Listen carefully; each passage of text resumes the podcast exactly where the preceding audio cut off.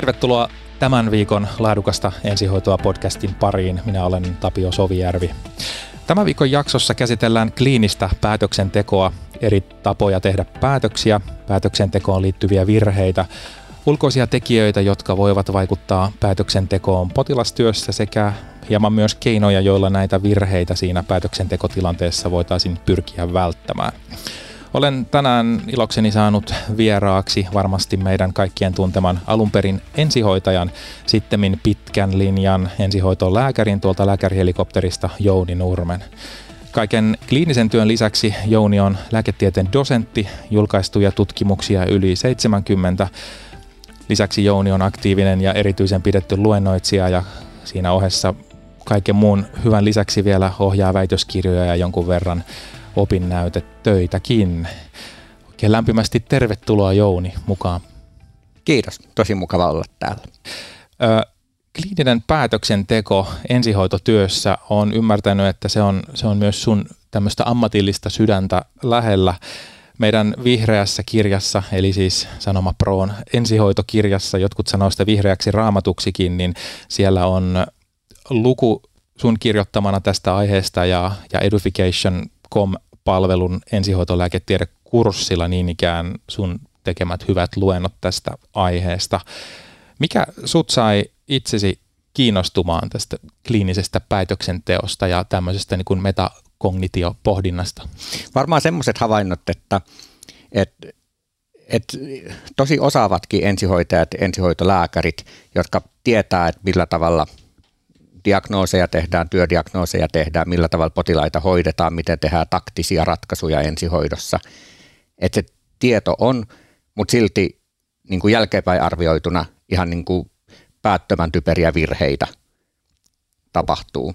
Niin jotenkin mä aloin ihmettelemään sitä ja, ja sitten googlettelemalla löysin joitain artikkeleita aiheesta ja sitten huomasin, että asioita on tutkittu aika paljon ja ja silloin kun mä olin toimituskunnassa tuossa ensihoidon oppikirjassa, niin toivoin, että siihen saataisiin joku asiantuntija tästä kirjoittamaan. Ja sitä asiantuntijaa ei löytynyt, joten, joten mun piti sitten itse perehtyä siihen niin paljon. Ja, ja mitä enemmän siihen on perehtynyt, niin se mielenkiintoisempaa se on. Ja myös se, että, että on ymmärtänyt, että, että kuinka paljon tuommoiset niin päätöksentekotaidot linkittyy tiimityötaitoihin ja, ja nimenomaan semmoisiin metakognitiivisiin taitoihin – ja sitten myös stressin hallintaan ja stressialasena työskentelemisen taitoihin. Niin sehän vaikuttaa väistämättä oikeastaan kaikkeen ensihoitotyöhön ja ylipäänsä työhön, mitä me tehdään, tai kaikkiin tilanteisiin, vaikka nyt tähän podcastin tallennushetkeenkin. Tuliko sulla itselläsi ennen kuin koit, että tämä olisi tärkeä aihe saada sinne oppikirjaan, niin öö, mä oon ymmärtänyt, että sulla on joku omakohtainen kokemus, missä olet huomannut no, mä oon tehnyt moniakin virheellisiä ratkaisuja ja päätöksiä ja, ja ankkuroitunut väärin työdiagnooseihin ja valittuihin hoitolinjoihin ja toimintatapoihin monen monta kertaa. Ja ehkä niin kuin yksi semmoinen, mikä mulla on erityisesti jäänyt mieleen, semmoinen tapaus, jossa niin kuin, joka oli läheltä piti tapaus, että väärää hoitoa ei annettu, mutta, mutta se oli, olisi ollut mahdollista. Oli semmoinen, missä – niin kuin, uh, ensihoitaja pyysi hoitoohjetta lentomatkan jälkeiseen hengitysvaikeuteen ja verenkiertovajaukseen ja vaikutti, että se potilas on niin kuin lähes agonaalinen pitkän lentomatkan jälkeen niin kuin periarrest-tilanne. Ja mä olin itsekin toisella tehtävällä ja nopeasti oivalsin, että mistä on kyse. Eli tietystikin keuhkoembolia suunnitelma oli, että jos potilas menee huonommaksi, niin sitten liuotushoito. Ja jälkeenpäin, niin kun, kun mä katsoin, että mikä tätä vaivasi ja kävi ilmi, että kyseessä oli hankala sepsis ja, ja disseminoitunut intravaskulaarinen koagulopatia ja trombosyyttiarvo alle, alle 10, että niin valtavassa vuotoriskissä oleva potilas ja se sepsis selitti sen, että potilas oli huonosti happeutuva ja huonolla verenkierrolla ja niin kuin poikkeava ihon väri, mitä kuvattiin siinä puhelussa, että potilas on kauttaaltaan sinertävä – niin ei ollutkaan syönoosia, vaan niin kuin laaja-alaista petekkiä. Niin sitten kun mä oikein niin aloin pohtia sitä, että miksi, miksi mä niin kuin olin niin varma siitä, että kyseessä on keuhkoembolia, niin mä huomasin, että, että jälkeenpäin tiedä, että sen nimi on niin kuin tarjoutuvuusharha, että mulla tuli niin kuin, tarjoutui niin kuin ekana mieleen työdiagnoosi sen takia, että mä olin viikkoa kahta aiemmin hoitanut hyvin samantyyppisen potilaan sillä erotuksella, että hän niin kuin itse käveli lentokoneesta pois hengitysvaikeuden kanssa pitkän lentomatkan jälkeen ja oli edeltävästi valittanut pohjekipua ja ensihoitajien niin kuin läsnä ollessa meni sykkeettömään rytmiin peaan ja, ja annettiin liuotushoito ja hän toipui ja siitä, siitä tuli vieläpä kiitosta jälkeenpäin, niin tavallaan mulle niin kuin sen takia, että oli ollut niin mieleenpainuva tapaus ihan hiljattain, niin mä tartuin siihen ensimmäiseen mieleen tulevaan vaihtoehtoon, enkä edes ajatellut sitä, että, että hengitysvaikeutta tai niin hengitys- ja verenkiertovajautta ja huonoa ihonväriä voi aiheuttaa hyvin monet sairaudet. Toihan siis kuulostaa suorastaan, että jos pitäisi joku äh, koekysymys laatia tai, tai tämmöinen niin oppikirjaesimerkki, niin, niin kaikki nuo esitiedot, niin nehän suorastaan huutaa keuhkojen puolia. Joo, joo. Ei sinänsä ihme. Ennen kuin mennään tarkemmin itse asiassa puretaan koko tätä kliinisen päätöksenteon aihetta, niin, niin voiko sitä yleisesti määrittää, että mitä päätöksenteolla tarkoitetaan yleisesti ja kliinisessä hoitotyössä tällä termillä? No se, se on hankala määrittää, koska tosiaan ihan kaikki, mitä miten me toimitaan, niin kyseessähän on se, että me tehdään erilaisia päätöksiä ja ratkaisuja hyvin pienistä asioista ihan joka hetki. Ja suuri osa niistä päätöksistä ja ratkaisuista siitä päätöksenteosta on täysin tiedostamatonta eli intuitiivista. Ja, ja me ei niin olla ollenkaan tietoisia siitä, että me tehdään ratkaisuja siitä, että, että mitä seuraavaksi sanon tai mitä, mitä syön tänään iltapalaksi tai muuta, vaan ne vaan, niin kuin, että ihminen ajautuu. Ja ihan samalla tavalla se on ensihoidossa, että, että olisi tosi raskasta, jos niin kuin kaikki asiat pitäisi erikseen niin kuin analyyttisesti päät, niin kuin miettiä vaihtoehtoja ja punnita mm. niitä hyviä ja huonoja puolia, että, että laitako nyt turvavyön kiinni vai en, kun lähden keikalle ja, ja käännänkö puheryhmän oikeaksi ja niin edespäin. Niin mm niin tavallaan se on niin laaja kokonaisuus, että ehkä sitten kliinisellä päätöksenteolla tarkoitetaan enemmän semmoista puhtaasti potilaan hoitamiseen liittyvää ja erityisesti sitä on tutkittu niin kuin, äh, diagnoosin tekemisen suhteen. Ja se on silleen mielenkiintoista, että, että missään niin kuin koulutuksista, mitä niin kuin näitä opintoja tässä on tullut käytyä, lähihoitajakoulu tai ensihoitaja tai lääkärikoulu tai erikoistuminen, niin missään vaiheessa ei ole juurikaan sivuttu sitä, että millä tavalla päätöksiä tehdään. Ja, ja sitten kuitenkin tiete, tieteellisestä kirjallisuudessa löytyy ihan valtavasti nimenomaan kliinisestä päätöksenteosta tutkimuksia, että minkälaisia virheitä tapahtuu ja miten niitä voi välttää. No miten niitä päätöksiä sitten tehdään? Voiko sitä jotenkin luokitella jonkinlaisiin ryhmiin? Mainitsit tuossa jo tämmöisen intuitio, vähän niin kuin autopilottipäätöksenteon. Mitä muuta on? No tosiaan niin kuin semmoinen karkea jako on, että tehdään intuitiivisesti tai analyyttisesti päätöksiä.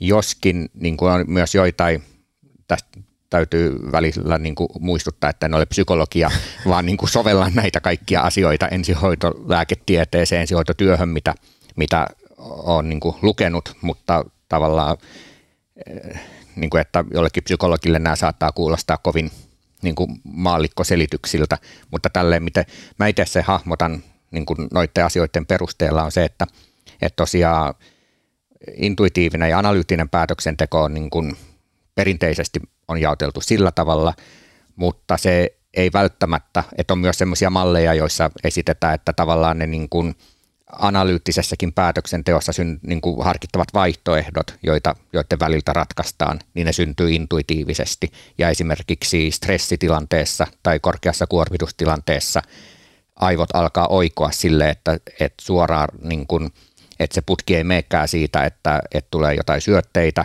intuitiivisesti ratkaisee mitä tekee tai syntyy vaihtoehtoja, jotka sitten analy- analyyttisesti punnitaan ja harkitaan ja sitten tehdään niin kuin jo, joku, mihin, se sit, mihin toimintaan se ikinä johtaakaan, niin stressitilanteessa joidenkin mallien mukaan niin intuitiosta hypätään suoraan sinne, sinne lopputulemaan, eli tavallaan se harkinta poistuu tai ainakin vähenee. Ja sitten on lisäksi erilaisia niin kuin modulaattoreita, joita voi olla ihan niin kuin mielentila ja, ja monet ulkoiset tekijät, jotka vaikuttaa siihen, että, että kuinka laadukas se harkintaprosessi on.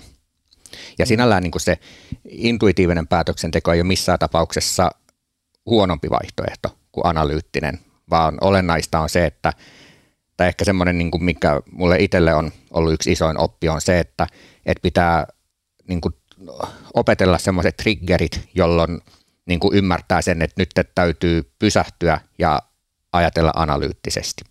Ja se on niin kuin siksi tosiaan pysähdyttävä, että se analyyttinen päätöksenteko on hidasta, se on iso työkuorma, eli se ei tapahdu samaan aikaan, kun on jossain niin kuin hoitotilanteessa ja pitäisi käsillä tehdä jotain tai vastaanottaa jotain kommunikaatiota muilta tiimin jäseniltä. Kyllä, ja tosiaan vaikea ehkä hyvinkin moniin ensihoitotilanteisiin kuvitellakaan, että, että kun päätöksiä pitää tehdä nyt ja potilas on potentiaalisesti hyvinkin kipeä, että tässä vetäydytään lainausmerkeissä apotin äärelle nyt vähän niin pohtimaan ja palaveraamaan itsensä niin. tai kollegoiden kanssa. Onko tässä nyt varmaan tähän intuitiiviseen kategoriaan lienee hyvinkin istuva tämä vanha kunnon termi kliininen silmä. Joo, eli semmoinen, ja sitä ei, ei pidä niin kuin väheksyä, että pääsääntöisesti hän intuitiivisesti osutaan, osutaan ihan oikeaan. Hmm. Ja niin kuin mä luulen, että ensihoidossa tosi paljon työdiagnoosia tapahtuu, työdiagnooseja tehdään silleen hahmon tunnistuksen kautta, että, että kun on riittävän monta kertaa nähnyt jonkun tietyn asian, niin sitten aika pienistä viitteistä jo niin kuin osaa yhdistää, että ahaa, tässä on kyse siitä. Ja toikin on ehkä semmoinen, mikä niin kuin äärimmilleen vietynä voi olla myös riski, että siinä vaiheessa, kun kello ajaa ja niin kuin kadunimen perusteella, niin kuin kun tulee hälytys, niin ajattelee jo, että mistä tässä on kyse. Mm. Että varmaan melkein aina. Tun, niin kuin nyt käsi nousee syyllisyyden merkiksi, että, että kun lähtee keikalle ja kuulee jotain esitietoja, niin se lipsahtaa hyvin helposti se, että no silloin varmaan tämä ja tämä, tai niin kuin joistain henkivaikeista saattaa menomatkalle tuumata, että tämä kuulostaa nyt enemmän paniikkikohtaukselta, Joo. tai ihan mitä vaan, Kyllä. pelkästään just sillä aiemman kokemuksen, en myönnä kyynisyyttä, mutta kai jollain sekin vaikuttaa, niin mutta onneksi sitten kun sen tietää, niin toivottavasti sitten on valmis muuttamaan sitten näkökulmansa, kun näkee potilaan sitten. Joo, ja se ei välttämättä vaadi sitä, että, että muuttaisi niin kuin täysin semmoiseen analyyttisen päätöksentekoon, jossa mietitään kaikki mahdolliset vaihtoehdot ja kustakin, että mikä niin kuin esimerkiksi työdiagnoosin suhteen, että mikä puoltaa ja mikä toisaalta vastaa mitäkin näistä vaihtoehdoista, vaan että voi niin kuin tehdä myös analyyttistä päätöksentekoa niin kuin välillisesti, eli sillä tavalla, että, että se analyyttinen päätöksenteko on tehty etukäteen ja muovattu esimerkiksi algoritmin muotoon, jolloin niin kuin se, että et, niin kuin rutiinisti, että vaikka ajattelee, että, että se on paniikkikohtaus tai mitä tahansa, niin jotkut tietyt asiat käy läpi. Tai elvytystilanteessa vaikka olisi ilmeistä, että minkä takia synä on pysähtynyt, niin käy 4H 4 t läpi. Mm. Tai tajuttomalla, vaikka se olisi ihan selvä niin kuin alkoholiintoksikaatio, niin käy voi ihmeen läpi. Eli jollain tuommoisella, niin kuin, että ei tee niin kuin semmoista täysin kokonaisvaltaista tiedonkeruuta kaikesta ja, ja, ja niin kuin, niin kuin täydellistä analyyttistä päätöksentekoa, mutta jollain tavalla – miettii myös systemaattisesti ne vaihtoehdot. Tämmöinen systemaattinen tai vähintäänkin osittain analyyttinen toimintamalli, niin sehän lienet samaa mieltä ehkäpä, että sehän vaatii ensinnäkin siltä toimijalta tietynlaista kurinalaisuutta, mutta myöskin sit sen työympäristön kulttuuria, että, että, että kaikki tunnistaa sen tarpeellisuuden, koska aina on helposti joukossa se joku, joka on sitä mieltä, että nyt niin kun ovet kiinni ja liikkeelle. Joo, ja se onkin niin kuin, hyvin monessa kohtaa tuntuu, että, että se tiimi vaikuttaa tosi paljon siihen päätöksentekoon, sekä hyvässä että pahassa. Ja, ja toki mieluummin, niin kuin, mieluummin toki hyvässä. Niin. Eli tavallaan se, että voi, että mitä se tiimi voi tehdä, on se, että, että selkeästi jos niin kuin, ja mitä voi itse tehdä, että se tiimi tekisi niin kuin hyvää, on se, että, että selkeästi sanoo sen, että, että nyt nyt mun täytyy ajatella. Joo. Toi on hyvä muuten. Ja Joo. jolloin niin kuin, toivottavasti saa semmoisen rauhan, että, että nyt siirry analyyttisen päätöksenteon moodiin ja Joo. hetken aikaa sulkeutuneena pääni sisään.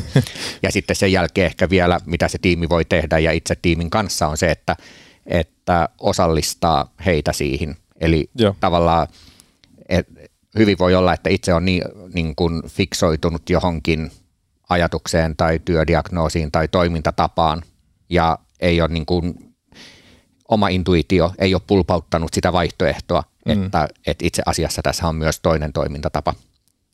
Kyllä. Ja joku siitä tiimistä sen sitten osaa sanoa. Sitä, joo, äkkiseltään voi, voisi ajatella, että kun mies vihreissä haalareissa, jossa selässä lukee doktor tai sama suomeksi vastinen, niin jos sä sanot, että nyt päät kiinni, mun täytyy ajatella, niin varmaan se tila järjestyy versus sitten ehkä jollekin toiselle. Se saattaa herättää, tietysti riippuen kulttuurista, niin kuin toisenlaista kulmakarvojen kohottamista, mutta kyllähän semmoinen, että jos joku, nyt puhun siis vaan niin kuin omasta empiirisestä kokemuksesta, että jos joku juttu nyt vaivaa vaikka siinä potilaassa, varmaan kaikki tunnistamme sen tilanteen, että, että, nyt, että nyt joku tässä ei ole ihan niin kuin oikein tai ei mene siinä niin kuin tämmöisessä perinteisessä sapluunassa, niin kyllähän se jonkunlaista kognitiivista kaistanleveyttä tai kapasiteettia omasta toiminnasta ja ajattelusta vie, ellei sitä sitten hetken aikaa siihen suuntaa sitten öö, ajatustyötään sitten vähän enemmän, niin pääsee siitä eteenpäin. Ja se, toi onkin semmoinen taito, mikä ei tule automaattisesti ja en todellakaan ole itsekään siinä mestari, mutta mitä koitan kovasti opetella, on semmoinen tietoinen ajatuksen suuntaaminen, että tavallaan tulisi enemmän tietoiseksi siitä, että, että mitä ajattelee ja millä tavalla tekee päätöksiä ja se, että osaisi niin kuin vaihtaa tietoisesti niin kuin intuitiivisesta analyyttiseen päätöksentekoon. Ja se, se, milloin niin pitäisi tehdä, on se, että jos huomaa, että, että vaikka on niin kuin mennyt hahmon tunnistuksella tai sitten äh, niin kuin erilaisia hoitoja kokeilemalla ja se on ohjannut siihen, että ahaa, niin kuin bronkkodilataattorilla hengitysvaikeus helpottaa, niin tämä on varmaankin astma, mm. mikä on ihan niin kuin ok toimintatapa. Mutta sitten jos siinä huomaakin jotain semmoista, mikä ei sovi ihan siihen kuvaan, että, että tällä onkin nilkat turvoksissa. Niin. Tai, niin. tai jotain semmoista. Niin että sitten niin kuin, että tunnistaa sen, että tässä on jotain poikkeavaa, niin nytpä pysähdyn ja mietin, että mitä muita vaihtoehtoja on. Ja, ja tämä ei koske pelkästään työdiagnoosia, että mä oon niin kuin, ehkä sen takia, että et, et, niin kuin ensihoidosta on aika vähän päätöksentekotutkimusta – päivystyspoliklinikoilta on paljon enemmän ja siinä maailmassa se, mikä aiheuttaa eniten haittaa, mitkä päätökset on väärät diagnoosit, että potilas lähetetään kotiin, vaikka silloin sydäninfarkti. Ja ensihoidossakin pääsääntöisesti hän, niin kuin hoitaminen on aika pääsääntöisesti yksinkertaista tai suoraviivasta, kun hän tietää, että mitä protokollaa noudattaa. Mutta ehkä sen takia niin kuin usein tulee puhuttua pelkästään, pelkästään niin kuin diagnostiikasta ja työdiagnostiikasta, mutta ihan sama pätee niin kuin semmoiseen toimintataktiikkaan ja, ja siihen, että, että intuboidaanko potilas kämpässä vai meneekö se spontaanihengityksellä mm. ambulanssiin ja vasta siellä niin. ja, ja siirretäänkö se vaakatasossa nostolavalla ikkunan kautta vai jalat pystyssä hississä vai, vai niin kuin ihan, siis tosi paljonhan tehdään muitakin päätöksiä ensihoidossa. Ja sitten yksi, sori, tästä, tästä tulee tosi paljon asioita, mutta vielä yksi semmoinen ihan keskeinen niin kuin ensihoitajien niin kuin ehkä riskialttein päätös, päätöksenteko on se, että kuljetetaanko potilas päivystykseen vai jääkö hän kotiin. Kyllä, ja uskoisin, että tuota, siihen liittyvät just tähän kuljettamatta jättämiseen liittyvät päätökset lienee varmaan, jos ei nyt öö, oteta mukaan tämmöisiä henkilökohtaisia ominaisuuksia tai, tai rumasti sanottuna huonoa käytöstä, niin ne lienee niistä, mistä, niitä, mistä eniten sitten valituksia tai kanteluita tuleekin, että miksi, miksi ei ole kuljetettu. Niin, mulla on kanssa se käsitys. Toki iso osa niistä voi olla ihan ymmärtämättömyyttä mm. niistä valituksista, mutta kyllähän Kyllä. kiistatta, kun riittävän monta jätetään kuljettamatta tai riittävän monta päätöstä tehdään, niin joku niistä menee pieleen. Niin, väistämättä. Toki sekään ei ole sitten, se on terveydenhuollolle ehkä kestämätön ratkaisu, että, että seivataan ja kuljetetaan kaikki varmuuden vuoksi. Että sitten joku muu tekee sen päätöksen niin, siellä päivystyksen niin. luukulla tai, tai sitten kun vihdoin sitten tapaa vaikka päivystävän lääkärin. Niin, että jossain vaiheessa se päätös tehdään tavalla tai toisella.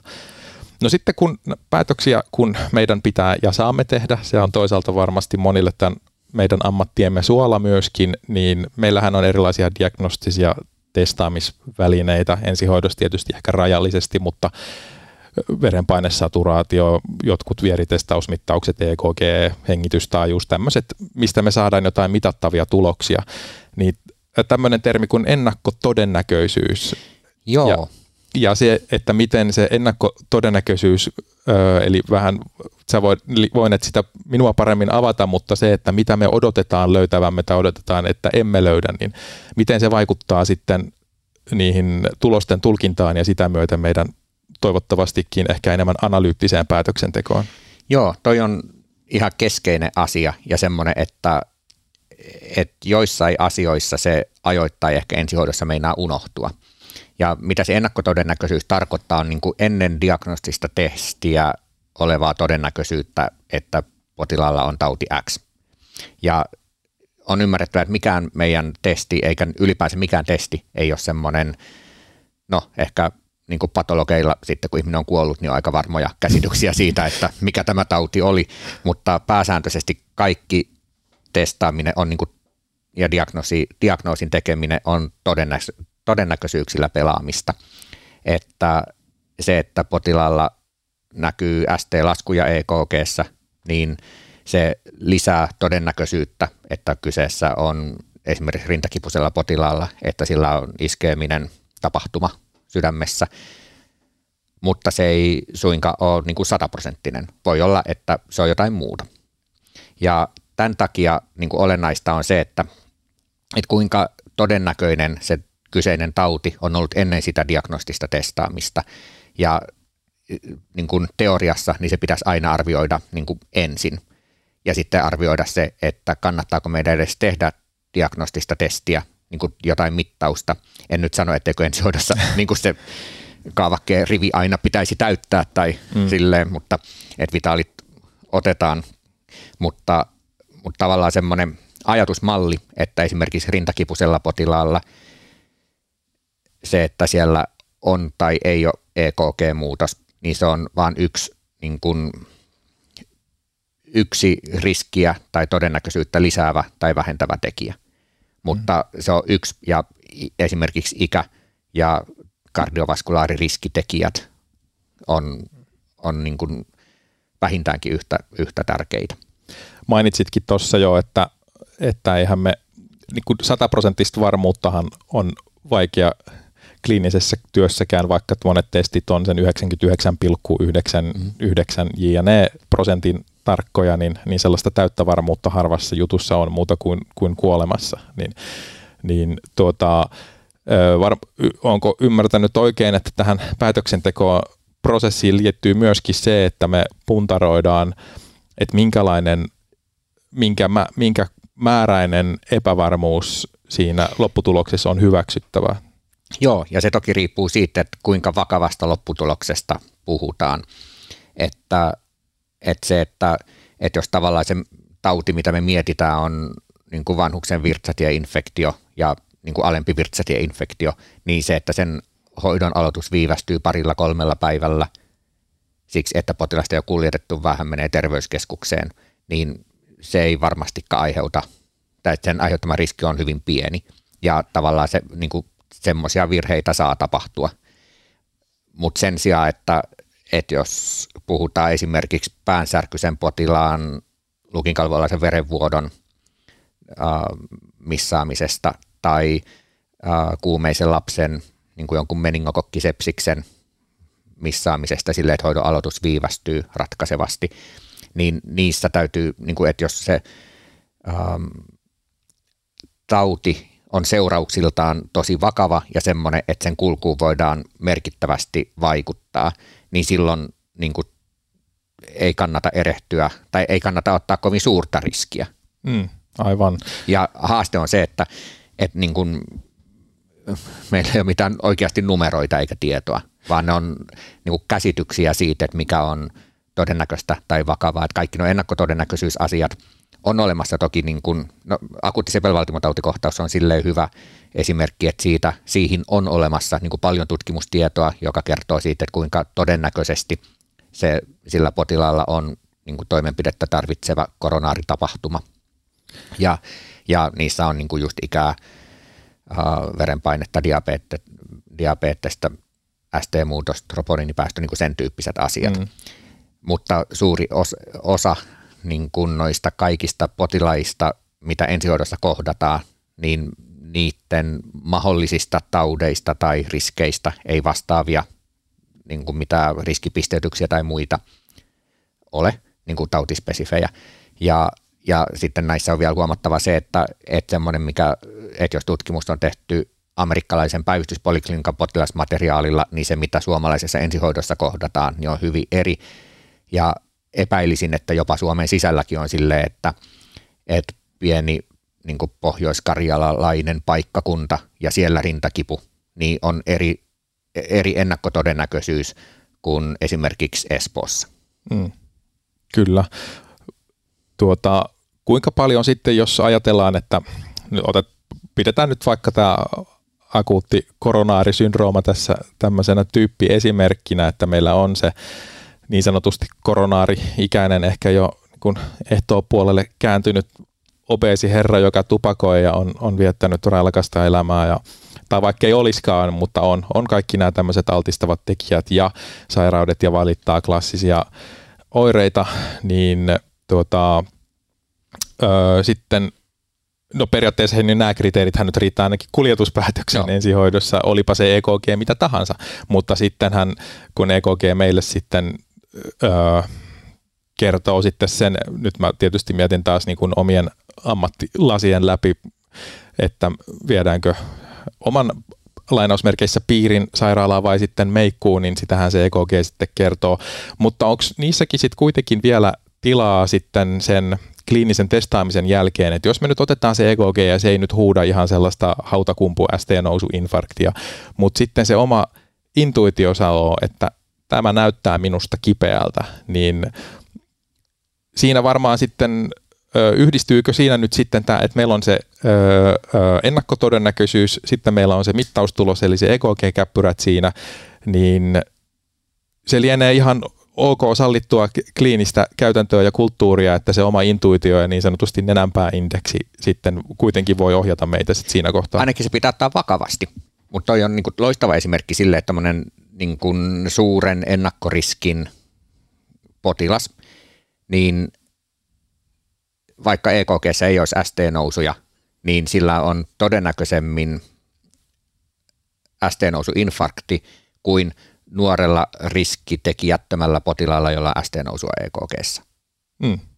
Ja, ja mitä niin tuossa tapauksessa se voisi, niin se oma intuitio, mihin se voisi johtaa, on esimerkiksi sarja EKG, että katsotaan muuttuuko se kuljetuksen aikana. Aivan, hyvä pointti kyllä. Tuota, niin, no minkälaisia virheitä päätöksentekoprosessiin tyypillisesti liittyy ja onko ne kaikki vaan onko analyyttinen päätöksentekomalli niin kuin aukoton vai on, liittyykö nämä kaikki virheet intuitiiviseen päätöksentekoon? Ei, ei suinkaan, että ylipäänsä se, että siirrytään analyyttiseen päätöksentekoon, niin jo ensimmäinen virhe voi tapahtua siinä, että se jää tapahtumatta silloin, kun pitäisi. Ja, ja tosiaan analyyttiseenkin päätöksentekoon ne useimmiten ne vaihtoehtoiset toimintamallit tai työdiagnoosit tai mitkä tahansa vaihtoehdot – niin ne syntyy jollain tapaa intuitiivisesti. Ja se, että siihen niin kuin päätöksentekoon, mä ajattelisin sille, että ne aika samat päätöksentekovirheet voi tapahtua kummassa tahansa päätöksentekomallissa. Ja ehkä se, se jako, että et, ehkä niin kuin sen prosessin kannalta se ei ole niin suuri, vaan se on ehkä enemmän niin kuin sen oman niin kuin oman metakognition kannalta ehkä hmm. ajattelisi isompi merkitys tällä jaottelulla, että on intuitiivista ja analyyttistä päätöksentekoa, mutta, mutta silleen, että niin kuin samantyyppisiä virheitä tapahtuu niin kuin ylipäänsä päätöksenteossa. Ja mitä ne tyypilliset on, niin mä luulen, että ensihoidossa yleisimpiä on niin kuin vaihtoehtojen huomioitta jättäminen tai sitten kiinnittyminen johonkin yhteen vaihtoehtoon. Ja tutkimuskirjallisuudessa on ihan niin kuin käsittämätön määrä eri tavalla nimettyjä päätöksentekovirheitä ja ajatusharhoja ja muita, mutta, mutta ne niin kuin jakaantuu tiettyihin pääluokkiin ja nämä on varmaan semmoisia niin yleisimpiä, mutta sitten lisäksi on tunnistettu sitä, että, että toisen ajattelu, jonkun toisen henkilön ajattelu vaikuttaa omaan ajatteluun ja mä, no siitä on pitkä aika, kun mä oon ollut ensihoitajana työparin kanssa töissä, mm. mutta voisin kuvitella, että siinä on niin kuin ainakin joillain kombinaatioilla, niin saattaa olla iso riski siihen, että toisen ajattelu vaikuttaa sen toisen päätöksentekoon. Voiko potilaan niin sanotusti hapitus vaikuttaa siihen ja meidän omat henkilökohtaiset, tai no, tiedän, että voi, mutta se kohta kerrot varmaan, että millä lailla niin kuin se potilaan hapitus ja meidän Joo. omat ehkä asenteet tai elämänkatsomus tai muut tämmöiset henkilökohtaiset tekijät voi vaikuttaa. Joo, ja se on hyvä tiedostaa, että vaikka kuinka yrittäisi olla niin, kuin niin ammattilainen, että, että potilaan piirteet tai omat näkemykset ei vaikuta, niin oikeasti ne vaikuttaa. Ja siitä on tutkimustietoa, että, että esimerkiksi päivystyspoliklinikoilla sydäninfarkteja missataan enemmän, jos potilas on päihde- tai mielenterveysongelmainen. Ja semmoiset tietyt piirteet potilaassa, varsinkin semmoiset, jotka – aiheuttaa jonkun semmoisen niin emootio itsessään, niin voi vaikuttaa hyvinkin kielteisesti tähän päätöksentekoprosessiin. Ja sitten toisaalta myös se, että, että minkälainen luonne itse on, niin vaikuttaa. Että ei pelkästään niin kuin ehkä omat arvot ja silleen, vaan että, että myös osa ihmisistä on toimintahakuisempia ja osa turvallisuushakuisempia. Ja tiedetään, että, että eri sukupuolet tekee eri niin kuin keskimäärin pikkusen erilaisia – päätöksentekovirheitä ja, ja hyvin selvästi näkee myös, tai mä oon omassa työssä huomannut sen, että, että semmoiseen niin kuin riskin yliarviointiin tai aliarviointiin, niin, niin tavallaan, että on ensihoitajia, joilla on taipumus ehkä arvioida riski korkeammaksi ja ensihoitaja, kenellä on riski arvioida se vähäisemmäksi. Ja ihan sama ensihoitolääkäreissä, mm. että se on niin kuin, hankalasti sattumalla selitettävissä, että miksi jollekin osuu tosi paljon esimerkiksi potilaita, kelle täytyy tehdä torakostomia ja toisille tosi vähän. Et siinä, se on niin kuin, hyväksyttävä tai silleen niin kuin ymmärrettävä, että, että koska mm. ihmiset tekee päätöksiä ja ihmiset on erilaisia, niin siinä on aina semmoinen aika vahva subjektiivinen tässä käytit nyt torakostomia esimerkkinä, mutta eli siis eli jonkun verran ne omat kliiniset tai ammatilliset mielenkiinnon kohteet voi, voi vaikuttaa Joo. päätöksentekoon. Nimimerkillä kaverin puolesta kyselen, että jos joku sattuu olemaan esimerkiksi erityisen perehtynyt tai innoissaan EKG-aiheista, niin sitten onko näin, että sieltä kyllä, voi helpommin kaikenlaista löytää, jolle Joo. ei ole sitten relevanssia sitten ehkä Just näin. Eli, eli tavallaan sekin on semmoinen niin tarjoutumisharhan niin kuin yksi oikein niin kuin tyyppiesimerkki, että jos on erityisen kiinnostunut jostain, niin mm. näkee, näkee sitä tautia tai sitten tulkitsee esimerkiksi jotkut EKG-löydökset merkityksellisemmiksi kuin ne onkaan. Mm. Mutta ja, tätä, sitten, niin. ja lääkäreillä monilla, jotka tekee tutkimusta jostain aiheesta, niin, niin vaikka tutkisi jotain hyvin harvinaista sairautta, niin saattaa olla, että sitten hän löytääkin tätä harvinaista sairautta yllättävän paljon. Se lienee tavallaan aika inhimillistä, että, että näin käy. Palataan kohta siihen, että miten, miten tämmöisiä päätöksentekovirheitä voi, voisi välttää, mutta onko sitten vielä jotain ö, ulkoisia tekijöitä, jotka voi vaikuttaa meidän päätöksentekoon? Joo, ja näitä on niin kuin varmasti tosi paljon. Ja ja ehkä ulkoisen sisäisen raja on jossain määrin häilyvä, mm. mutta semmoisia niin aivojen ulkoisia ainakin, jos ne lasketaan mukaan, niin näitä on tosi, tosi paljon, ihan lähtien siitä, että, että kuinka stressaantunut on, Tai no se on toki aivoista tapahtuvaa, mutta ympäristö aiheuttaa sitä stressiä. Ja, ja esimerkiksi elvytystilanteissa on tutkittu, että päätöksenteko niin kuin kyvykkyys huononee, jos on emotionaalisesti tosi kuormittava se tapaus. Ja, ja sitten semmoisia tosi yksinkertaisia asioita, joita on tunnet, niin kuin todettu heikentävän päätöksenteon tarkkuutta, on toki väsymys ja, ja nälkäisyys. Ja yllättäen myös se, että, että on niin kuin liian hyvä flow työssä ja että se tuntuu mm. liian nautinnolliselta, niin sitten ehkä unohtuu se tarvittaessa hidastaminen ja semmoinen, että nyt täytyykin harkita eri vaihtoehtoja ja miettiä, että, onko vielä jotain vaihtoehtoja lisää, niin kuin analyyttisesti pohtia välillä, eikä mennä vaan sillä hyvällä vireellä, mm. hirveällä vauhdilla.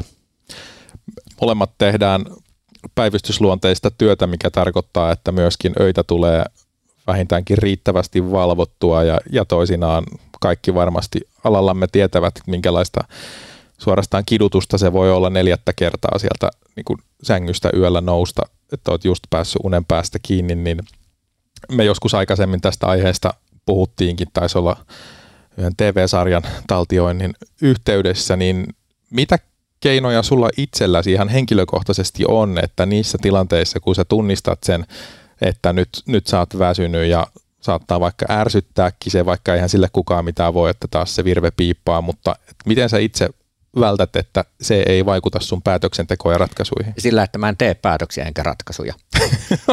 okay. Se on niin kuin helpoin tapa välttää virheitä päätöksenteossa. Et esimerkiksi semmoista, että alkaisi arpomaan, että onko meidän mielekästä nyt lähteä Arne 700 tehtävälle, Joo. jos ei ole lentokeliä ja matkaa on, on 100 kilometriä kohteeseen. Niin se päätöksenteko silloin väsyneenä aamuyöllä, niin sitä mä en usko, että sitä pystyy tekemään niin kuin riittävän, riittävän objektiivisesti ja harkiten, vaan että siihen väistämättä vaikuttaa se oma vireystaso ja, ja omat niin kuin erittäin voimakkaat fyysiset tarpeet mennä takaisin nukkumaan. Kyllä. Ja, ja sen takia niin kuin pois, että mä ajattelen silleen, että, että ellei jotain niin aivan erityistä lisätietoa tai muuta, joka teki sen, että niin kuin nyt pysähdy harkitsemaan, niin se on automaatio, että tehtävälle lähtee. Mm. Ja, ja ylipäänsä semmoinen niin kuin vakioitujen toimintatapojen noudattaminen, ei pelkästään niin kuin väsyneenä, vaan ylipäänsä, niin suojaa todella paljon vir, niin kuin virheratkaisuilta, vir, päätöksentekovirheiltä. Uh, et silleen, et, niin kuin protokollat – ja vakioidut toimintatavat ja algoritmit ja muistikortit ja tarkistuslistat, ne kaikki on eh, tavallaan semmoisia niin työvälineitä, joissa se analyyttinen päätöksenteko on tehty rauhassa, harkiten, etukäteen ja sitten kun sitä noudattaa, niin voi mennä ihan intuitiivisesti autopilotilla, että ellei tule esiin jotain tosi poikkeavaa, että, että tekee pääsääntöisesti aina samalla tavalla. Eli äh, tällä meidän HUS, HUS-alueella niin toi RSC-protokolla potilaan nukuttamiseksi kentällä, se on ollut muistaakseni noin ehkä kahdeksan vuotta, seitsemän, kahdeksan vuotta. 2015 Joo. lähtien. No aika hyvin Joo. osu arvaus kohdille. Niin, tota, niin onko se just yksi esimerkki tästä, että se semmoinen analyyttinen päätöksenteko, että miten me voidaan turvallisesti nukuttaa potilas ensihoidossa, niin, niin se on niin no, ennakkoon? Just näin. Eli esimerkiksi se, että, että jos toi itse asiassa ihan loistava esimerkki, että, että jos niin kun laryngoskopoi potilasta ja ei saakaan näkyvyyttä ja tulee voimakas aikapaine, eli hirveä stressitaso, siihen liittyy voimakas emootio, koska herää huoli siitä, että – että äsken tämä vielä hengitti, mutta mä annoin liasrelaksanttia enää tämä ei hengitä ja nyt me ei saa intuboitua tätä. Mm. Että niin kuin nyt jos en onnistu, niin olen tappanut tämän potilaan. Eli voimakas emootio. Niin sitten siinä kohtaa, jos alkaa tekemään analyyttistä päätöksentekoa, että niin, vaihtoehtoja on se, että keskeytetään intubaatioyritys ja ventiloidaan ja kokeillaan kohta uudestaan. Sitten on se vaihtoehto, että tehdään retrogradinen intubaatio tai laitetaan joku supraklottinen väline ja niitähän meillä, meillä voisi olla valikoimassa kolme erilaista. Me voitaisiin harkita, että mikä näistä me laitetaan vai, vai tehdäänkö kirurginen hengitystie ja jos niin millä tekniikalla. Ja sitten alkaa niin kuin miettiä niin kuin hyviä ja huonoja puolia näistä eri vaihtoehdoista. Niin ennen kuin siinä harkinnassa on päässyt kovin pitkälle, niin sille potilaalle on käynyt jo huonosti. Tai sille, että, että mikä tahansa se päätös on, niin se tulee liian myöhään ja todennäköisesti se päätös on todella huono, koska niissä olosuhteissa ei pysty tekemään hyvälaatuista ajattelutyötä, niin kuin hyviä päätöksiä. Niin sen takia se, niin kuin että mitkä ne vaihtoehdot on ja mitä hyviä puolia on ja kuinka monta kertaa esimerkiksi kannattaa yrittää intubaatiota ennen kuin siirtyy varasuunnitelmaan ja millä, missä päätöksentekopisteessä siirtyy sitten hätäsuunnitelmaan, niin se, että ne kaikki on niin kuin mietitty etukäteen valmiiksi ja sitten se protokolla on harjoiteltu niin hyvin, että se tapahtuu intuitiivisesti.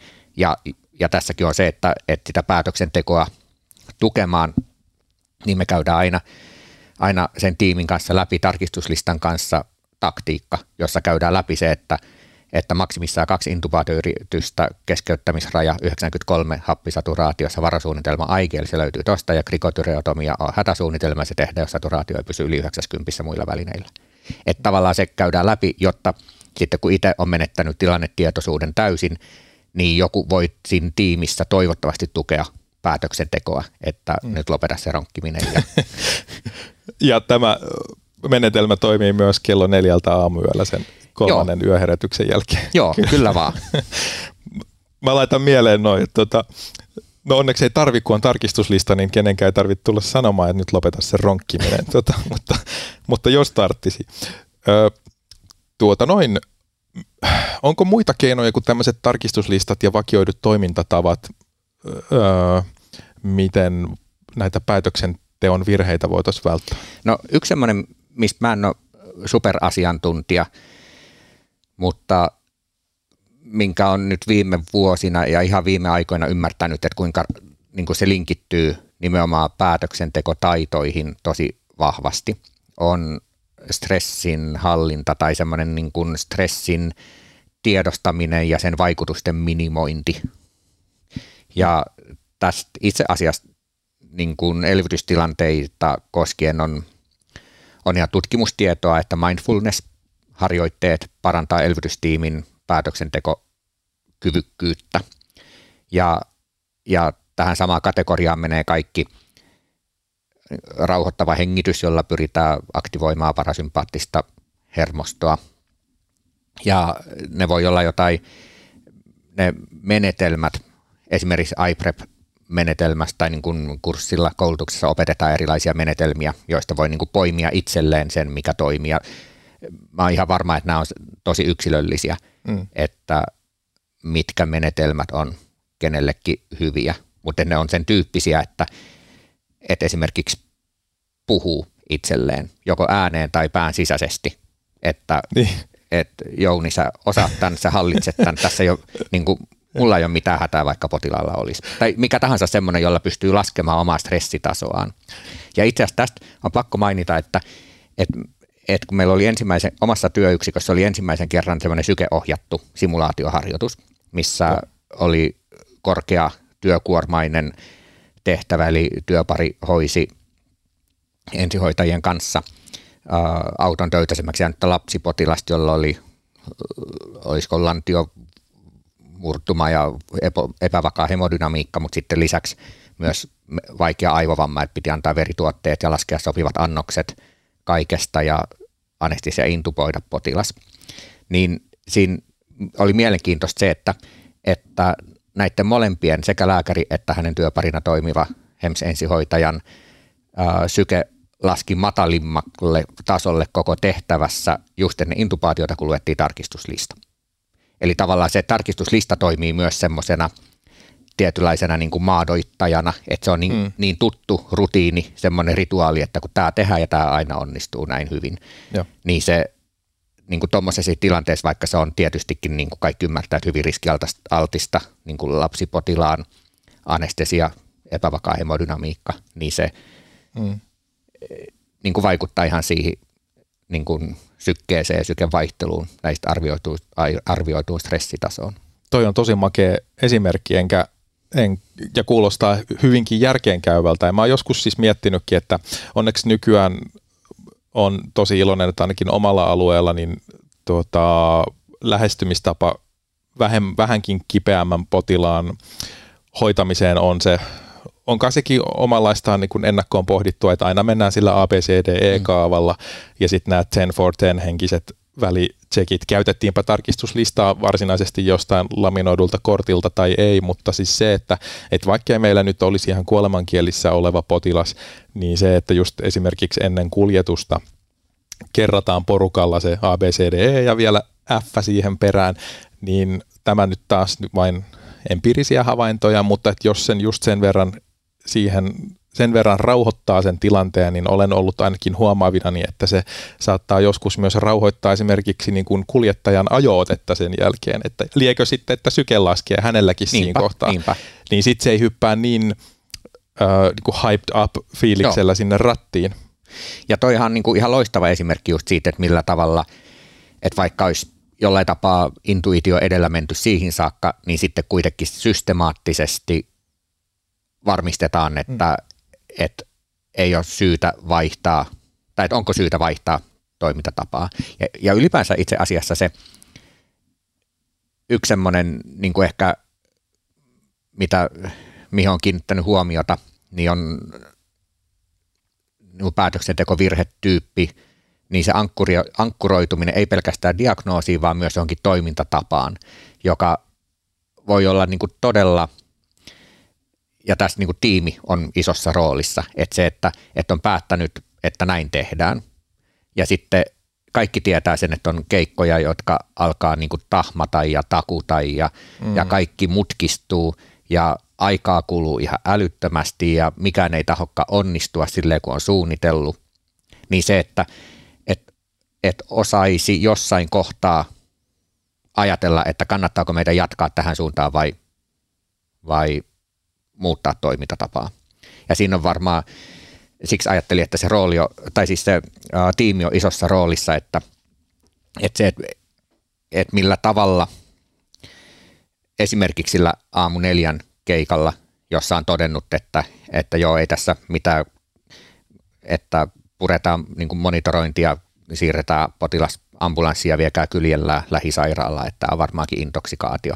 Mm. Niin sitten niin kuin muuttaa se, että et, et kun on tehnyt sen ratkaisun ja, ja tavallaan niin kuin tiimi sitten kerännyt kaikki kamat ja silleen, että okei, vaihdetaan nyt sitten toimintasuunnitelmaa näin, niin sitten kuinka vaikeaa on muuttaa siihen, että no itse asiassa te taisittekin olla alun perin oikealla jäljellä ja tehdään sittenkin sille, että kasataan kaikki uudestaan, että hakekaa reput takaisin ja monitorointi takaisin mm. kiinni potilaaseen ja sille ja se, että, että siinä kokee ehkä, no ehkä niin kuin uran alussa jotenkin semmoinen olisi voinut tuntua enemmän itsetunnon päälle tai niin. muuta, mutta nyt ymmärtää sen, että, että päätöksenteko on laji, johon kuuluu se, että ne päätökset välillä täytyy muuttaa. Mm. Ja, ja tavallaan se, että, että miten se tiimi suhtautuu tuommoiseen, niin voi olla tosi ratkaisevaa siinä, että miten, se, miten helppoa se on. Kyllä, ja nyt tässä huomasin pohtivani, että kun aikaisemmin jo juteltiin siitä, että nämä tämmöiset ö, omien riskikohtien just tunnistaminen, että missä kohtaa on altis vaikka tekemään näitä virheellisiä päätöksiä, niin koska me tiiminä onneksi toimitaan, niin tuli vaan mieleen, että jos siellä tiimissä on joku, joka on vähintäänkin, he, jos ei nyt titteliltään, niin, niin kuin henkisesti ikään kuin auktoriteettiasemassa. Ja jos semmoinen henkilö on sellainen, että jalla jalla nyt, nyt niin kuin let's go, että ei nyt tähän jäädä mitään vatuloimaa ja klinikkaa perustamaan, että nyt mennään, tai, niin, niin kyllähän se väistämättä ja lienee inhimillistä, että, että tai se vaatii sitten ainakin jol, siltä toiselta henkilöltä ammatillista ja varmaan jonkunlaista muutakin kanttia sanoa, että ei kun nyt muuten ehdotan, että, että tehdään sittenkin toisella tavalla. Niin. Just näin.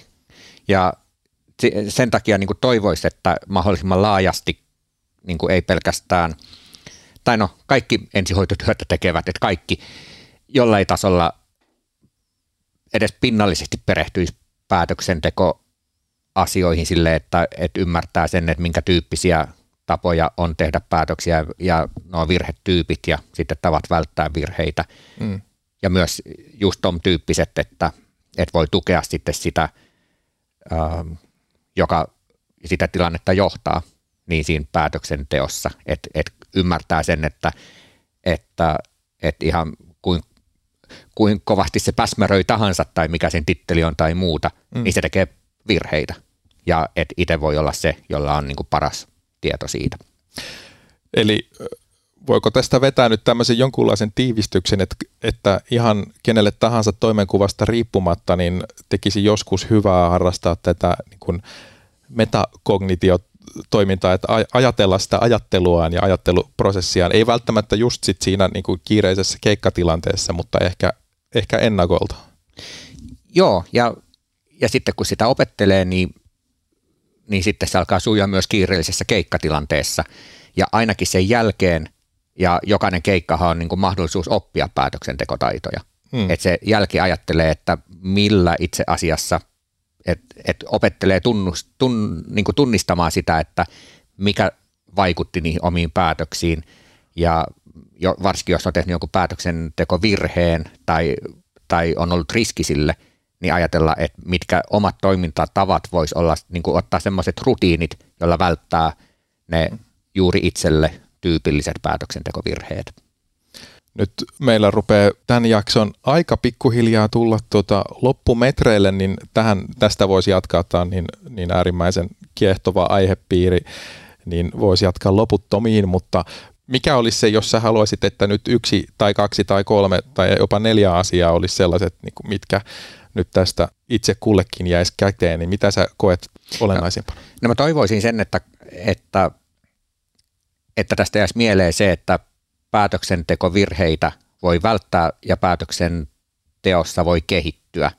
Ja ehkä niin kuin jos haluaa heti jotain konkreettisempaa, niin on se, että ei saa olla väsynyt eikä nälkäinen, ja sitten se, että käyttää vakioituja toimintatapoja, tarkistuslistoja ja muistikortteja erinomaisia pointteja ja pätee, pätee niin päätöksentekoon kuin varmasti näiden asioiden tiedostaminen helpottaa ylipäänsä meidän työtämme niin, niin aamulla, illalla kuin yölläkin. Tähän ö, päätöksentekoon ensihoidossa voinee ö, perehtyä lisääkin.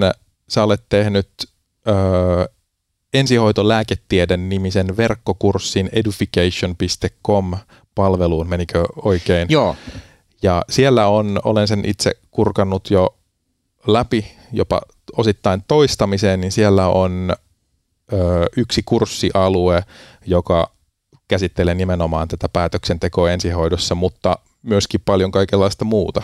Joo, mä oon tosi innostunut tästä verkko-opetushommasta, että siinä jotenkin kiehtoo sekä se, se formaatti ja sitten se on tapa niin kuin niistä asioita, joista on itse innostunut, niin saada jakaa, mm.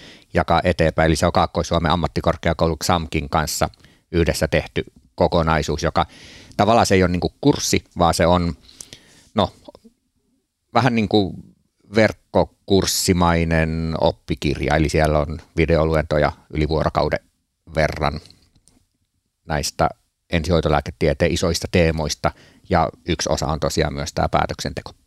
Ja se, mitä olen tässä kerännyt jo tutustua, niin, niin hyvin kattavasti suurta osaa muutakin meidän niin kuin ensihoidon osa-alueista, niin, niin tuota, erilaisista kliinisistä tilanteista ja, ja farmakologiasta ja paljon muuta. Hei suur kiitos Jouni, kun sain sinut vieraaksi. Aihe oli mitä mielenkiintoisin ja, ja olen tässä sekä tämän keskustelun että, että edeltävästi sun kurssin myötä niin kyllä oppinut niin omat, omasta ajattelusta kuin siihen ja päätöksenteko malleista ja mahdollisista virheistä, eikä mahdollisista, vaan väistämättömistä ja miten niitä voi välttää, niin olen oppinut paljon. Kiitos kun pääsit vieraaksi. Kiitos, oli tosi kiva keskustella. Ja kuulijoille toivotamme tältä viikolta hyvää jatkoa. Tervetuloa sitten seuraavan jakson pariin. Jounin tekemään ensihoitolääketiede verkkokurssin tai, tai verkko-oppi-kirja-alustan linkki löytyy tämän podcast-jakson saateteksteistä ja, ja Instagram-julkaisun yhteydestä sekä meidän verkkosivulta paramedic.fi. Kiitoksia seurasta ja seuraavaan kertaan.